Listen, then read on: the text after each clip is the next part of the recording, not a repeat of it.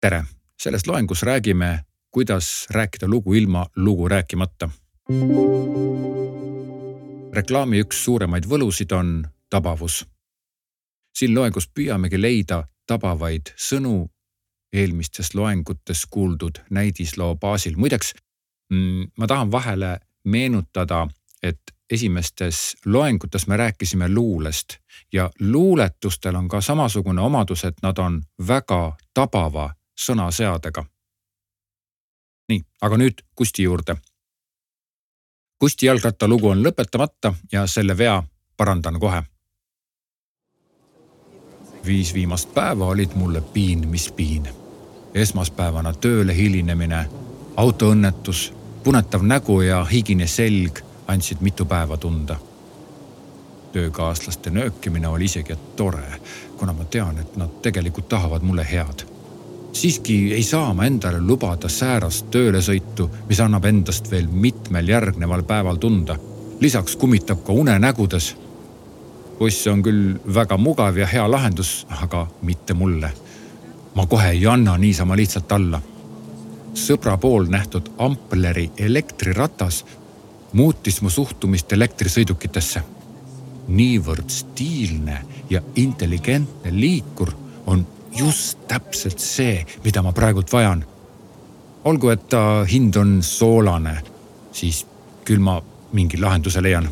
isa on ikka öelnud, poiss, kui midagi vajad, siis tule ikka ütle mulle, küll ma sind aitan nii ma siis poetasingi pühapäevasel vanemate külastuspäeval mõtte Ampleri ratta soetamisest kui kasulikust investeeringust. kuigi isa räägib juba ammu, et ostku ma omale auto, siis see mõte mulle ei meeldi. ausalt öeldes ei näe ma oma liikumiseks üldse muud varianti peale intelligentse elektrirratta. eriti peale seda, kui Ampleri esinduses proovisõidul käisin.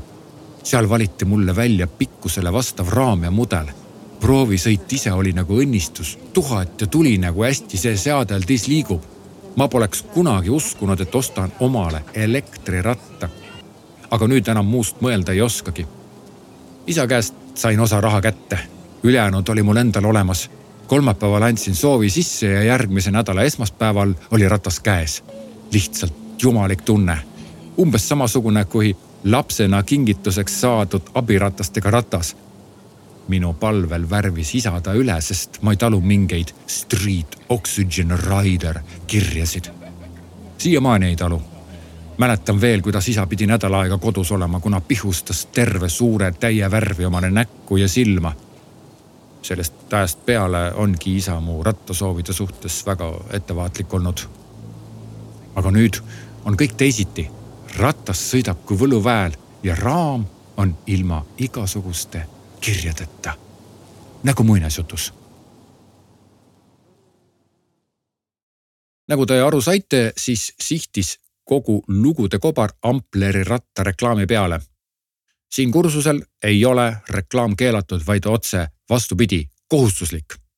seetõttu pead nüüd mõtlema, millise argumendiga oma taandamist teostada. näiteks enne selle loo kuulmist oleks olnud keeruline välja pakkuda lauset ampler kuiva seljaga tööle. peale lugude kuulamist tundub see täiesti asjakohane. Lisaks aimame ka seda, et märja selja probleem ei olnud mitte ainult Kustil. no keda ma siin lollitan? ma olen sedasama argumenti juba varasemalt ise teadnud ja kogenud, lisaks kuulsin ühelt ampleri ostnud inimeselt täpselt sellist lugu, kus ta ei saanud tavalise jalgrattaga tööle sõita, kuna higiste riietega kontoris istuda on ääretult ebamugav. lood tulenevadki enamasti päriselust. Ma ei hakanud jutustama fantaasiarikast lugu Nebula tähtkuju planeet XZ üheteistkümne S-i elaniku Gront Xam Ragloksist, kes oma tähelaevaga ringi triivides kogemata planeedile Maa sattus. sedasi oleks olnud väga raske reklaami fookust hoida. niisiis Ampleri elektrijalgratas. nüüd on sinu kord. Kusti ja Ampleri loos on tegelikult veel palju kujundeid, mis võivad sobida taandamise läbi reklaamidesse. Need peab ainult üles otsima ja välja ütlema. iga kujund ei pruugi töötada, aga sada protsenti sobiva kujundi leidmine ei olegi selle kursuse eesmärk. seega ära sea omale üldse mingeid eesmärke. proovi lihtsalt välja ütelda erinevaid sõnu ja lauseid. panen muusika mängima ja paku välja üks mõttekujund antud loo baasil. aega on kolm minutit, seega suhtu ülesande täitmisesse kerguse ja naljaga. muusika läks käima nüüd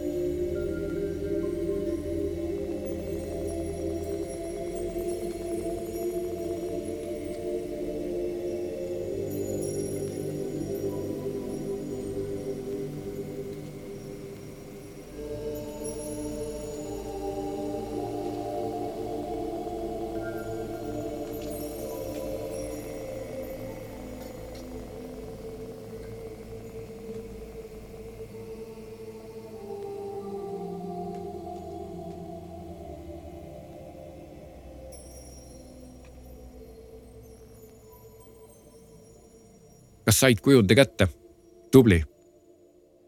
ükstapuha, mis sul välja kukkus, on see alati hea, sest meie fookus on mõttekäigul, mitte tulemusel.